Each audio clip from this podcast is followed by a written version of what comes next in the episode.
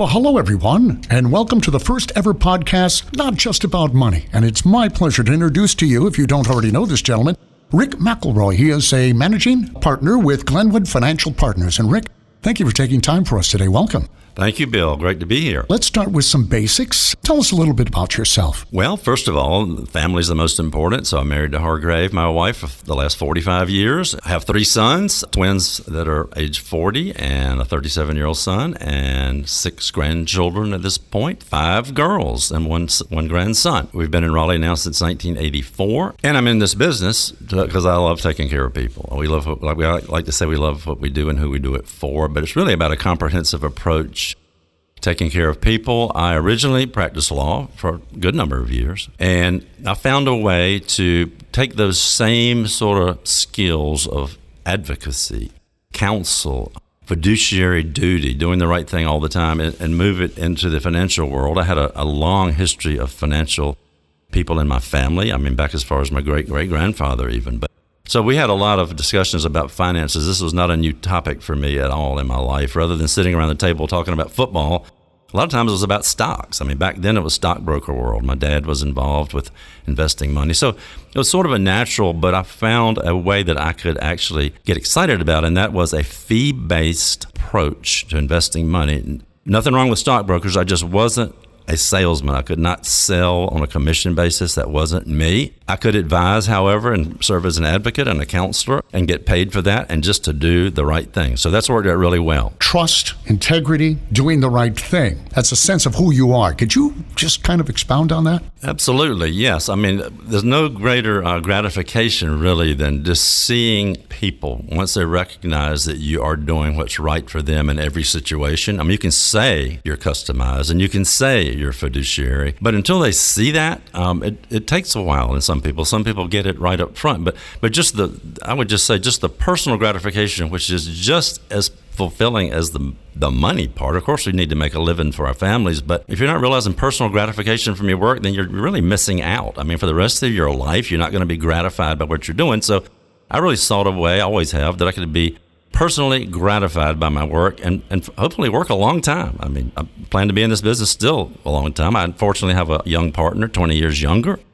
He plans to be in it a really long time. So that's really how I feel about doing the right thing for people. You know, you mentioned something quite interesting. You talked about vulnerable clients, something I wouldn't usually associate with people of wealth. Can you tell us a little more about that? Sure. First of all, in my own life, of course, I recognize everybody's vulnerable in some way. I mean, we, let's face it, day to day, what we're dealing with. But it just so happens that we, in recognizing that, we also have one of our mission statements is that we aim to reduce fear. Now, fear doesn't mean actually the kind of fear that frighten necessarily, but just think about doubt, stress, you know, dealing with the unknowns. The future's always at some level of risk, and that's what we're trying to do is reduce that. And you can call those vulnerable points. I mean, when you're you know, don't know the future, don't have a crystal ball. So, I mean, from that standpoint, we think everyone, no matter how wealthy they are, have some vulnerable issues in their lives. So, and then, then, then we have other clients, of course, that are truly meet that definition in that they have zero experience and they've come into sudden wealth. And that's where you really see the visible vulnerability right off the bat because they may have had really nothing in terms of saved wealth, and all of a sudden they could have multiple millions of dollars overnight. So that's where it really comes into play. Do people trust you to just take the money and go, or is a big part of your job also educating clients? Education is huge. You can imagine. Uh, a number of clients over the years. In fact, my longest relationship goes back to 1998. But there's a, that's a great great example of a family comes in they had no experience, never bought a plane ticket, never rented a car. I can't remember whether they ever had a bank account, but it was that type of family. And all of a sudden, multiple millions of dollars. And obviously, it could not be an overnight thing to gain their trust because they have to okay what we're doing, even if they're, you know, willing to follow the lawyer's advice because those particular clients came from a lawyer referral. But, but you've got to go slowly, and and you got to educate slowly, and you got to you got to let them know that you're not out to set any speed records. You're just going to methodically get them educated to the point of taking the first steps. You know, at the beginning of the podcast, Rick, you mentioned something about fees, commissions, and could you explain that for someone who's going, gosh, you know, where I'm at right now, I'm getting charged a whole lot of money? We get paid one way and one way only, and we get paid a fee based on a percentage of the assets we manage. So every quarter, one quarter percent of whatever the value of an account is, one quarter of a percent is paid to us which totals up obviously to a 1% a year, but it's based on different values. You know, each quarter the valuation determines how much one quarter of a percent is. Now, when we get to larger clients, that fee comes down some because we have you know some breakpoints, but that's basically the fee. But but what that does for us is gives us just an absolutely objective point of view, doing the right thing. We're sitting on the same side of the table, if you will, with the clients. We're getting paid. We could do 100 transactions in a day we're not getting paid for that. We could do zero transactions in a day. We're not getting paid for that. Our purpose in life is to build portfolios that last, build them methodically, customized to the specific needs. We don't really have any two portfolios that are exactly the same. I mean, we're truly building portfolios one at a time, but the pay is simple. There is no pay, there's no sharing of fees with anybody else. It's just basically a percent a year or less, and that explains it right there. The title of the podcast is not just money. Let's go back to that for just a moment because money ultimately is just really worthless unless it's spent on something. And that's what is that? Is that goals? Is that dreams? What is it that you're ultimately trying to achieve? Well, Bill, my own signature line uh, on my email says it's not just money. It includes values, traditions, knowledge, memories, and so much more. So, you know, what people are dealing with every day, particularly if they're well off financially, is is really not so much the money. It's, it's of course how they're going to use it, um, who's going to get it. Is it a charity? Is it their heirs? Um, you know, a lot of issues that have nothing to do with the money uh, once they realize that we're doing the best we possibly can for them.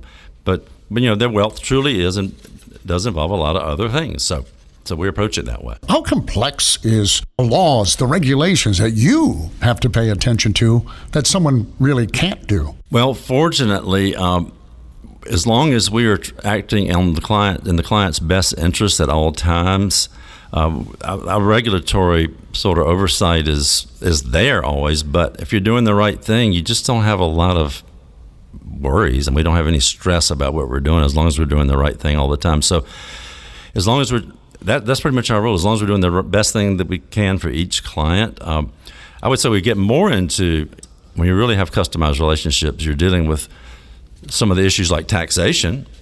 Um, you know, most investors these days are getting less and less attention paid to their own taxation. But when you're actually managing portfolios and you're building them bit by bit, we, are controlling the taxation um, so that we know that if we sell a stock and it's going to create a tax burden, we need to contact the client. Or we know that we've got some losses to offset gains, but those kind of specifics. As far as our regulation, yes, we're absolutely under the Securities and Exchange Commission. They are our overseers. We have a compliance office, a compliance team. The legalities are certainly in place. They're strict. We don't see those as any kind of a hurdle for us. We just do that comply with those naturally. We know what we need to be doing there, and that's what we do. What advice would you give those folks who are listening right now? What kinds of questions or tips would you advise them they should be asking? Sure, Bill. Let's just start with uh, one of the basics. That is, ask plenty of questions. There are no dumb questions. Never be intimidated about not knowing a term or not understanding. You, you know, it's your money and you need to know exactly why um, actions are being taken. You know, so that's that's number one. Next would be a relationship philosophy um, differences to look at. Um, you know, some relationships are basically executing transactions, or maybe there are other relationships that are fiduciaries who are engaged in more of a financial life management role. And so you just need to know: Do you which do you prefer? What and, and what are what are those costs? You can you'll learn those costs that are different. But there's so such a big difference between those two roles, and they're both available. Investment execution. Now, who is actually making the decisions on your behalf? More and more of the world now is going to outsource decisions um, to model portfolios, where um, investments decisions are being made for hundreds, if not thousands, of people who are in the same portfolio. You know, things like mutual funds, for example, or annuities and their model portfolios. As opposed to that, uh, a fiduciary could be in house, hands on, controlling the investments, controlling the taxation issues. And you just need to understand what you want and, and understand, be, feel free to ask questions to investigate these things. Next, you know, always the feature of fees and costs. Um, fees, you know, are one thing. That's Those are stated. Sometimes you have to look them up. But in mutual funds, for example, the um, expense ratio would be you can find those online for most mutual funds any mutual fund um, what that's the total cost of the managers of the fund the management the fees and annuities are a little bit more problematic for me at least um, as far as understanding all of them but you know they have fees and each feature of a of an annuity has a fee at least in my experience. Then we got costs. Costs are things that you know they're not a fee, but they're lost opportunities or they're unexpected costs. For example, in mutual funds, they typically, um, not every year, but they, they have what's called capital gains distributions.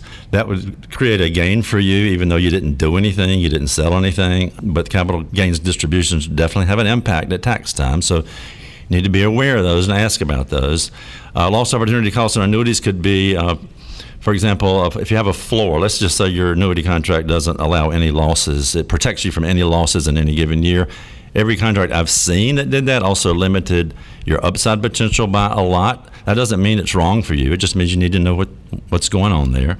And otherwise, I would just say in general, back to what I said at the beginning, never be afraid to ask questions. It's your money, and you just need to know the reasons for what they're doing on your behalf. Remember always, it's not just about money. Rick, what's the best way to get a hold of you? The best way is to call our office. That would be 919 268 4100. Uh, you can also go online to uh, GlenwoodFinancialPartners.com, and there's a, an email portal there. Uh, you can email me direct at rick at GlenwoodFP. That's F as in Frank, P as in Paulette, like Glenwood Financial Partners. So rick at GlenwoodFP.com. And those would be the easiest ways. Rick, what a pleasure. So nice for you to take time with us today. And I can't wait for podcast number two. Well, this has been great to do my first one, get it in the books, as they say. Okay. There you, you go. And the website again is glenwoodfinancialpartners.com. That's glenwoodfinancialpartners.com. We'll talk again soon. Thank you, Bill.